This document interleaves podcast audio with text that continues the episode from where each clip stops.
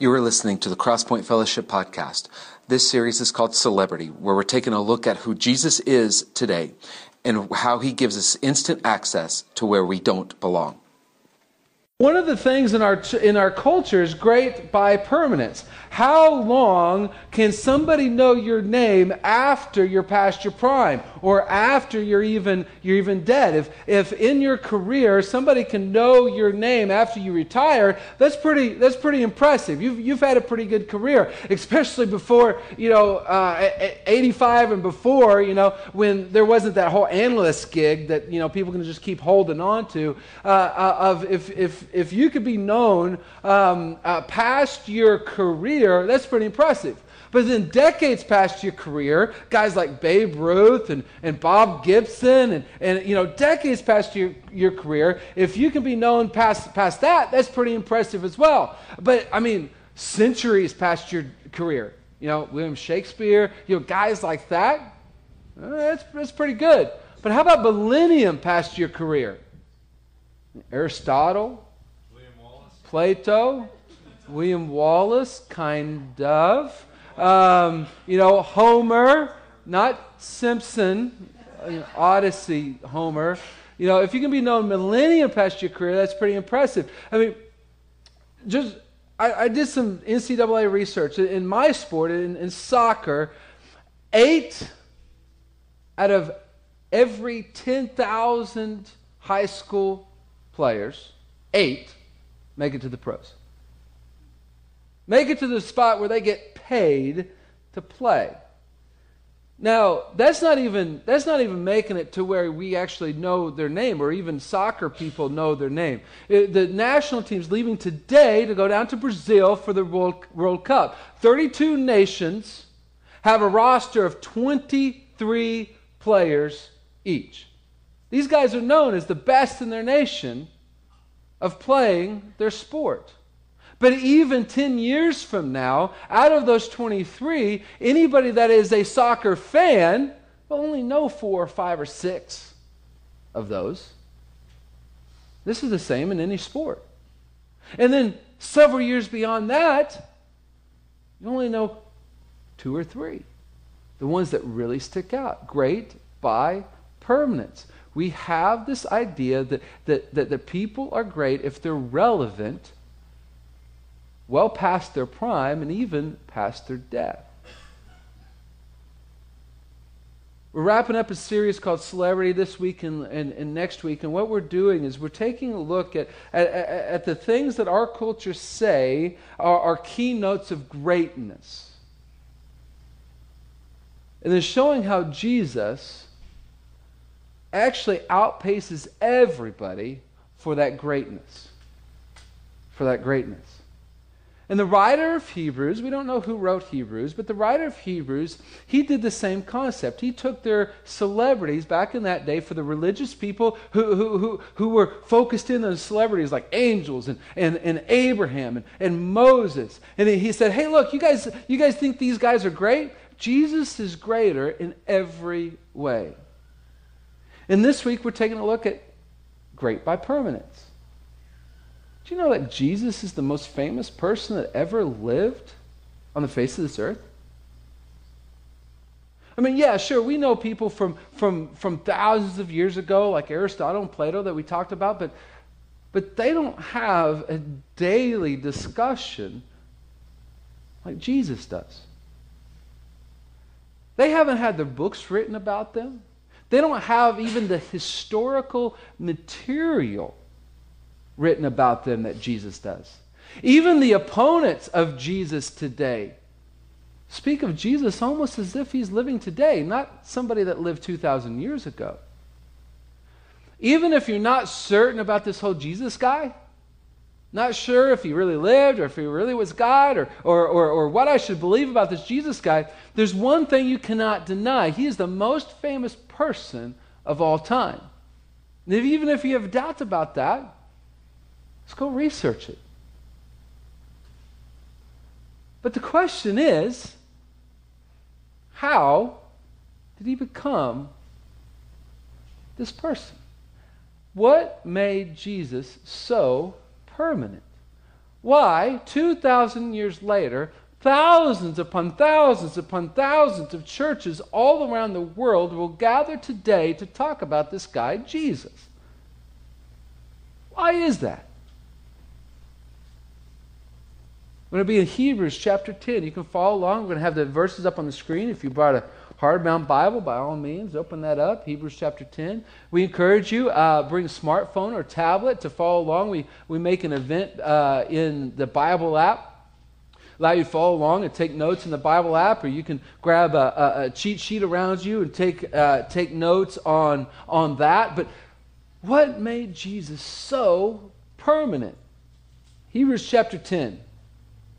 Verse 1 The old system under the law of Moses was only a shadow, a dim preview of the good things to come, not the good things themselves. A, uh, a few weeks ago, we talked about shadows, and shadows are real. They're a real thing. However, shadows are not the real thing. Shadows are a real thing, but they're not the real thing. They only point to the real thing. If I'm casting a shadow over you, that's not really me, but it points to the real me. With me, Scott? I know it's like, whoa, but okay. The law, the Old Testament, that whole deal, the Old Testament system was, was a shadow of things to come, was a shadow of the real deal. It was only to point us to the real deal. The sacrifices under that system were repeated again and again, year after year. They were not permanent, but they were never able, able to provide a perfect cleansing for those who came to worship.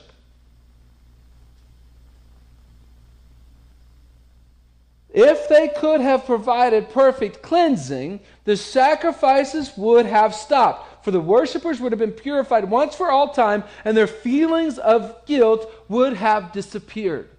Talking about permanence and relevancy. And some people say, and maybe you're sitting here thinking the same thing of going, man, Jesus, 2,000 years later, come on. There's no way he's relevant to my life today. We're going to be talking about guilt. Without a show of hands, whoever feels guilt. The concept of guilt relevant today? Believe so. Because that's one of our innermost desires is get rid of the guilt that we all face. And the writer is saying these Old Testament these Old Testament sacrifices, these animals that they slaughtered, if, if, if, if, if they would have been the real deal, they would have stopped that because all they would have needed to do is to sacrifice one and they would have been good. But, but those animals, they, they didn't get rid of guilt. But instead, those sacrifices actually reminded them of their sins year after year. For it is not possible for the blood of bulls and goats to take away sin. See, where does guilt come from? It comes from our sin. And all that, all that these sacrifices really did was to just to remind them of their guilt and remind them of their sin. You're like, see, no, it's not relevant because we don't sacrifice animals today. Oh, yes, it is because we do it in different ways. See, we can ignore our guilt and say, ah, it's not real, or it's not important, or it's not a big deal. Guilt, no, just, ah, just ignore it. We can try and drown our guilt. And usually, just, I mean, we're all sober here so that we can, we can be honest. Usually, this is lunacy, right? This is lunacy. We can be honest. This is lunacy. We're sober, so so so we can be we can be real right right here. Usually we drown our guilt with what we feel guilty with at the beginning anyway. We feel guilty for getting drunk, so what do we do? We just try and drown the guilt in alcohol. But pick your device of drowning we try and drown away the guilt. Or we can religion away the guilt. If I just show up at church, if I just be good, if I put a good face on, the guilt will go away. You may not look guilty to other people, but does the guilt really go away This is what the writer's trying to say. See, these sacrifices, these things that we do to try to make the guilt go away, it doesn't really go away. So then we have to ask ourselves a question how does the guilt go away? Good news is, is that he answers that question. Remember, we're asking, really, what made Jesus so permanent? That is why all of this, all that we just talked about, when Christ came into the world, he said to God, and, and, and here he's going to quote Christ, quoting the Old Testament, basically saying, hey, look, we should have seen this coming. You did not want animal sacrifices or sin offerings, but you have given me a body to offer. You were not pleased with burnt offerings or other offerings for sin. Then I said, Look, I have come to do your will, O God, as is written about me in the Scriptures. First, Christ said, You do not want animal sacrifices or sin offerings or burnt offerings or offerings for sin, nor were you pleased with them, though they are required by the law of Moses. God didn't really want the offerings. That's not what he wanted. Even though that's what he required, that's not what he wanted. So that leaves us going, What did he really want? Then Christ said, Jesus said, Look, I have come to do your will. He cancels the first covenant in order to put the second into effect. God didn't want sacrifices. God didn't want offerings. God didn't want that just, just for the sake of killing animals. God wants something much deeper than that. He wants His will done in our lives. He wants His will done. And Jesus simply came to say, hey, look, here's my body, God, and I am offering my body up for your will. Jesus didn't come to give a sacrifice. Heresy! Hold on. He came to do the will of God, the pinnacle of which is to give his body as a sacrifice. He came to do the complete will of God. Garden of Gethsemane, those, those of you familiar with that story, not my will, but yours. Jesus is in a struggle. My will doesn't involve a cross, God. But if that's your will, Jesus didn't go to the cross merely to sacrifice. Jesus went to the cross because he, because he was here to do the complete will of God. And see, this is, this is what God wants from all of us, is to do his will. But see, we've already established that we've got a problem. Not doing his will, the sinning, and it brings that guilt into our life. So we've got this problem, right? the writer of Hebrews, how he writes is he goes, jab, jab, jab, hook. Right? He gives a few verses and then he gives one that just really is just a haymaker of a, of a punch. And here's, here's one of them. For God's will for God's will. God's will for every one of us. Look, this is a big topic. When, when it comes to Christians, this is a big topic. What is God's will in my life? And as a student minister and as a former youth minister, I mean, this is one that we dealt with all the time. What is God's will, especially somewhere around the junior, senior year? Where does He want me to go to college? Or what major does He want me to have? Who does He want me to date? Who, who, what, what house does He want me to buy? What, what job does He want me to have? What spouse does He want? What is God's will for my life? God is concerned with the details, but that is mere details. There's something much bigger, much deeper that God wants, that, God, that God's will is. See, God's true will can happen in any of those circumstances, wherever you are, in whatever house or spouse or louse or mouse that you have, Dr. Seuss, you can be doing God's will. Let that one soak in and then we'll move on, okay? Like, hold on a minute, hold on, hold on, hold on. What if I am a stripper? What if I have a job of stripping? That's not in God's will. Okay, okay, okay, okay. If your job is a stripper, hang with us. All we ask you to do is just follow, listen. We'll teach you what God's will is, and in the process, we'll help you find a job. But for the rest of us that's not a stripper, whatever job that you have, Scott, stop. Whatever job that you have,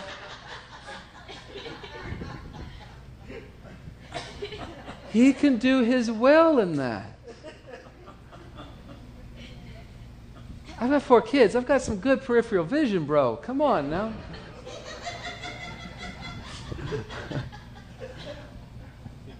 Here's God's will. Make, it was for us to be made holy, to be made holy by the sacrifice of the body of Jesus Christ once for all time. That's a statement of permanence, right? Once for all time. His will for your life is to make you holy. That's His will. He can do that anywhere, at any time, doing anything. He wants to make you holy. So let's talk about holiness for a second. And a holiness in church circles, really, a lot of times, the whole kit and caboodle is moralism. Let's just call it righteousness. But that's not all that involves. Obviously, uh, the, the, one of the aspects of holiness is righteousness. But holy, really what holiness means is to set aside for a special purpose. We do the act of holiness in other arenas. It happens every year at Halloween. Kids all across America. They get their loot of candy. They come home. What do they do? They dump the candy out on the table.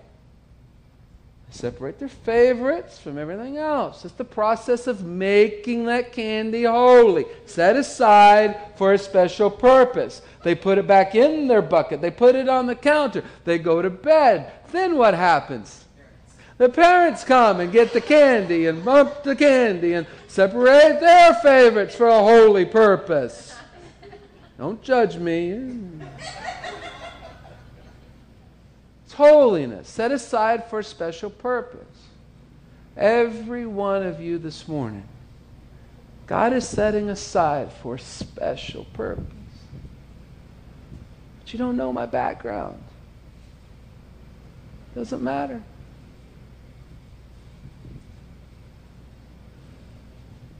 Even if your background is that of a stripper, a prostitute, or a player, a pimp, He's setting you aside for a special purpose. And that's His will for your life. That's what He wants. And Jesus came to do God's will so that you can do God's will. That God's will can be done in your life. That's why Jesus came and ended up being a sacrifice. I'm going to be a little bit of an infomercial throughout this. But that's not all. That's not all. There's more. Verse 11 Under the old covenant, the priest stands and ministers before the altar day after day, not permanent, offering the same sacrifices again and again, which can never take away sins. But our high priest offered himself to God as a single sacrifice for sins, permanence, good for all time, permanence. Then he sat down in the place of honor at God's right hand, permanence. There he waits until his enemies are humbled and made a footstool under his feet. Permanence. But some of you are like, ha, see, God's not nice. He wants to make his enemies a footstool. God's not nice. Okay, come on, time out. Come on, come on, come on, come on, come on. Come on. Every one of you here has dreamed about making your enemies your footstool, all right?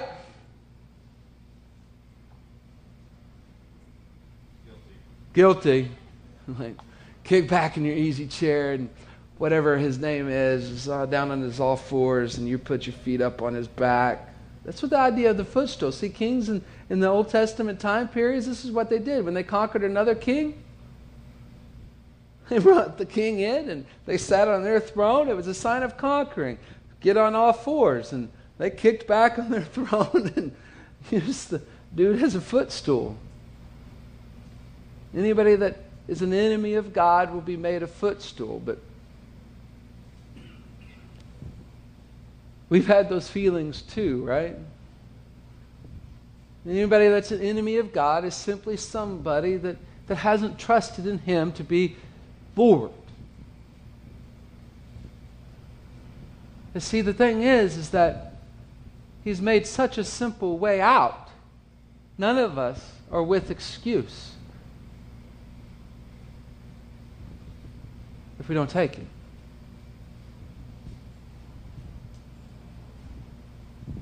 Here's the clincher.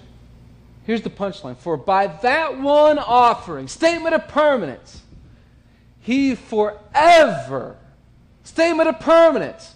I mean, there's nothing more permanent than forever, right?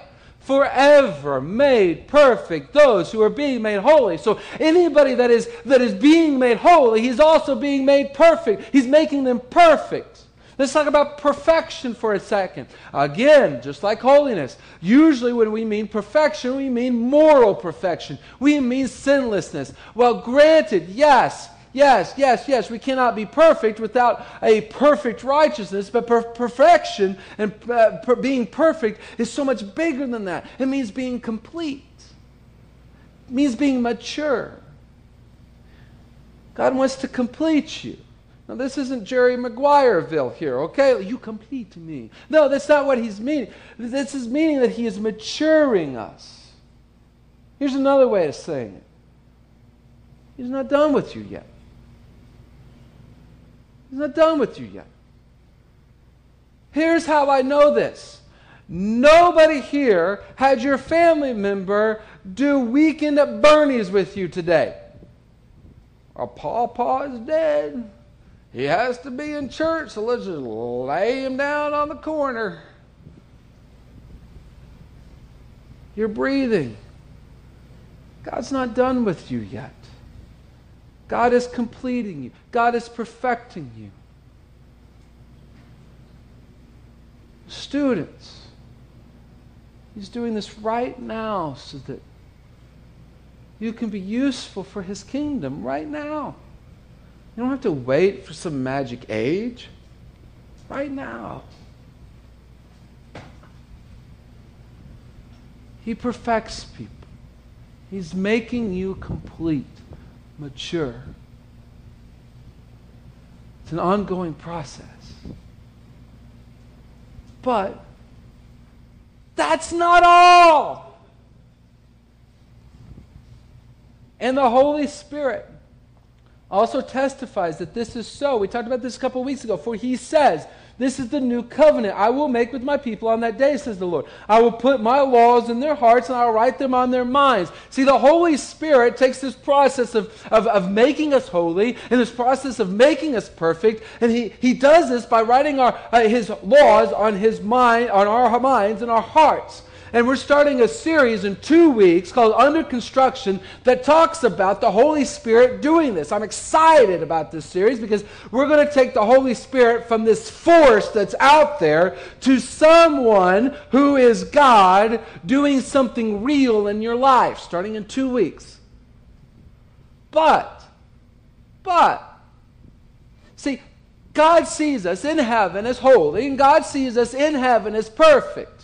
And how God sees us in heaven as perfect and holy, and how God sees us as that, starts to seep down into uh, on earth. This is why God or Jesus taught us to pray on earth as it is in heaven. He wants this holiness to start seeping down into us here on earth. But we all know that it could seep some more, right? We all know that, that, that, that, that holiness and perfection doesn't always take root. And we don't always live like that here on earth as, as in heaven. Then, he says, I will never again remember their sins and lawless deeds. And when sins have been forgiven, there is no need to offer any more sacrifices. Statement of permanence. See, I was studying this. I, w- I would have thought that forgiveness would have come before holiness and perfection, right? And yes, we need forgiveness before that happens, but, but the writer didn't put forgiveness before, and he could have. So why didn't he? Here's why I think. He's telling them when holiness and perfection doesn't quite make it down here on earth in our life, there's forgiveness. There's forgiveness.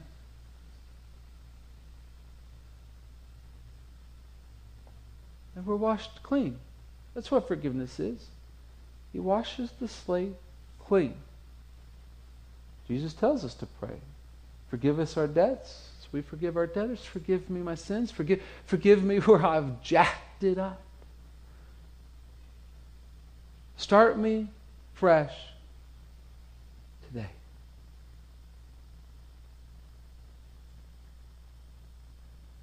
Let's talk about sin and guilt again.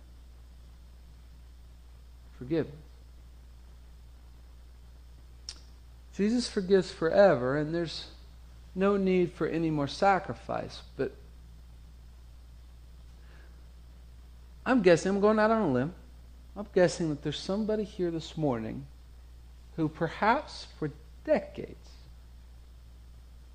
have been living underneath the guilt of sin.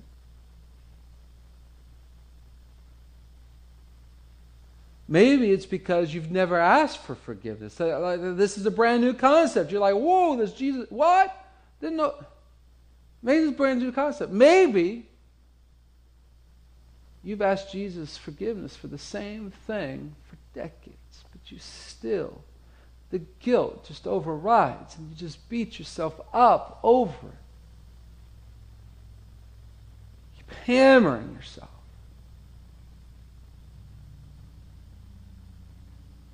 There is no need to offer any more sacrifices, including yourself. Including yourself. One of the biggest ways we can squeeze off God's holiness and perfection making its way out into our life is actually by sacrificing ourselves on the altar of guilt.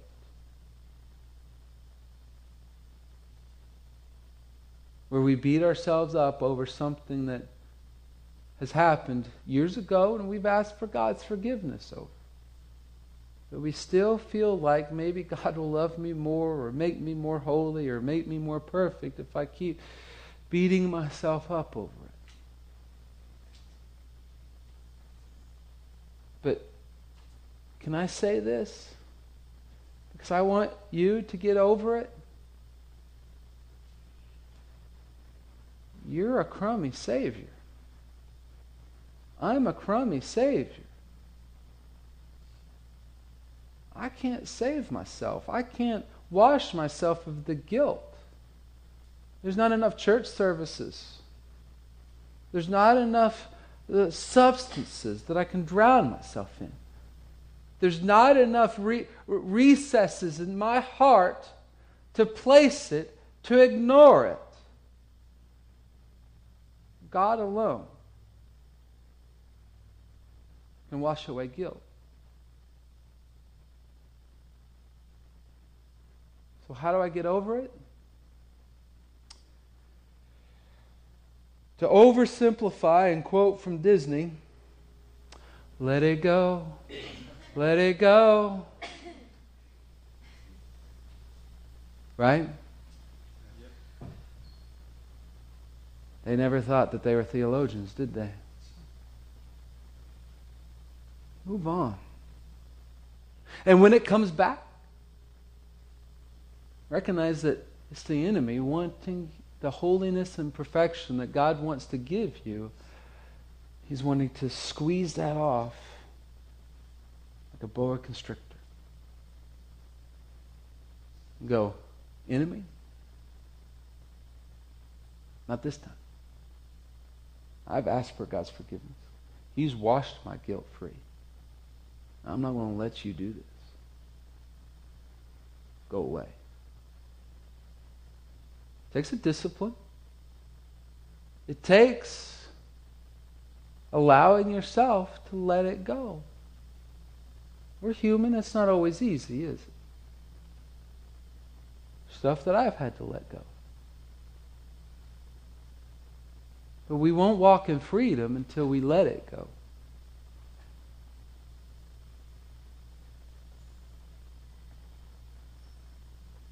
Sometimes we sacrifice our kids at the altar of guilt, treat them poorly, or we, we constrict them because we feel guilty about something.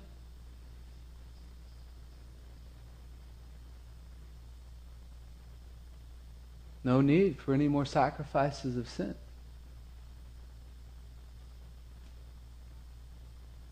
Sometimes we do this to our spouse. Sometimes we do this to our no no, no none of this. Okay, okay, okay. No jabs. It's it's you, you. I'm talking to you, not them. You. Sometimes we do this to coworkers, people we lead, people that lead us. Because we're guilty about something, we want to sacrifice them at the altar of our guilt. Let it go and let them live in freedom. And yourself. Because Jesus has already paid the price to wash us of our sins and remove our guilt. And those of you that have never experienced the washing of Jesus, that is His will for your life. That's His will. So let's talk about permanence for just a second. Why is Jesus permanent? Look, his followers, about 120 of them or so when he died, they were cowards. They thought they were next. They went and hid. This thing didn't spread because they were like, let's go get them. It took the Holy Spirit and Pentecost and all that deal for them to grow up something and get the word out.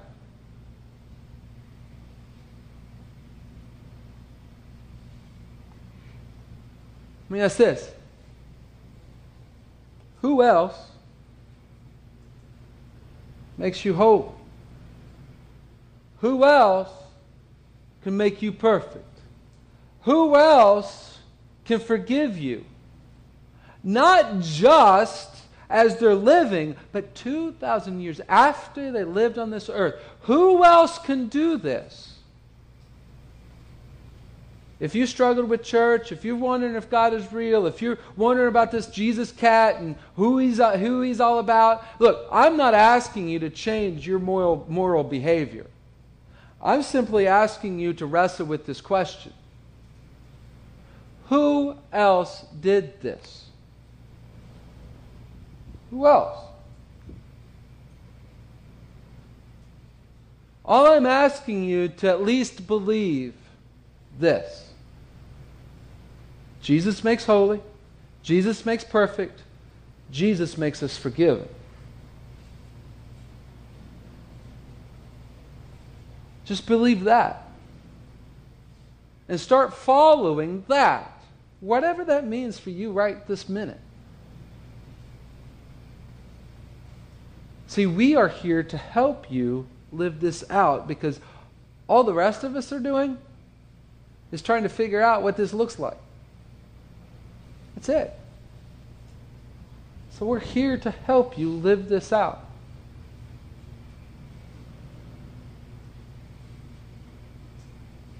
Jesus is the most famous guy ever. Because nobody else makes holy, Nobody else perfects, and nobody else forgives. And as He does that in people's lives, they tell and they share and they spread the story of Jesus doing this. For those of you that might be new to this entire concept, I'm going to be in the back and and and I'm back there so that you can come back and and that way eyes aren't on you and etc. And, and and and I'll be back there to talk to you and pray with you if you if you if you want more about this. If you're somebody that's struggling with guilt, the whole guilt deal and, and getting over it and letting it go and all that, I'll be back there as well.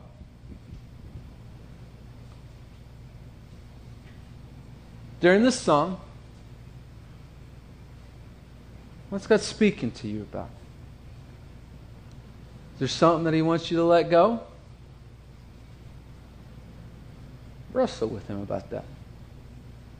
He's willing to wrestle, He's done it before.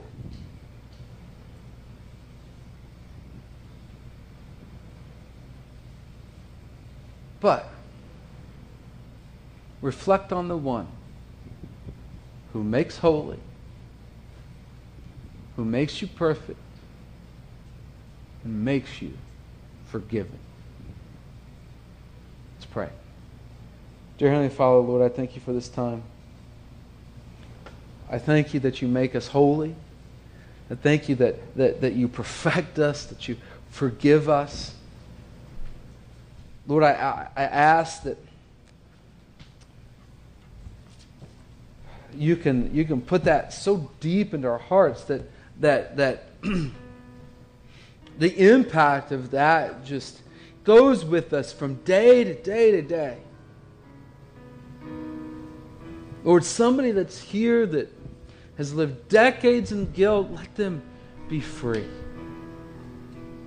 Somebody that's here that's never felt your freedom, never experienced your freedom, never asked for your freedom, let them experience that. Help us all to just follow you because you make us whole. Make us perfect. You make us forgive. Help us to pour our heart, our heart out in worship over this. Thank you, and I love you. It's your name of prayer. Amen. You can go ahead and stand with us. And just consider this one who makes us holy, makes us perfect, and makes us forgiven. Thank you for listening to the Crosspoint Fellowship podcast.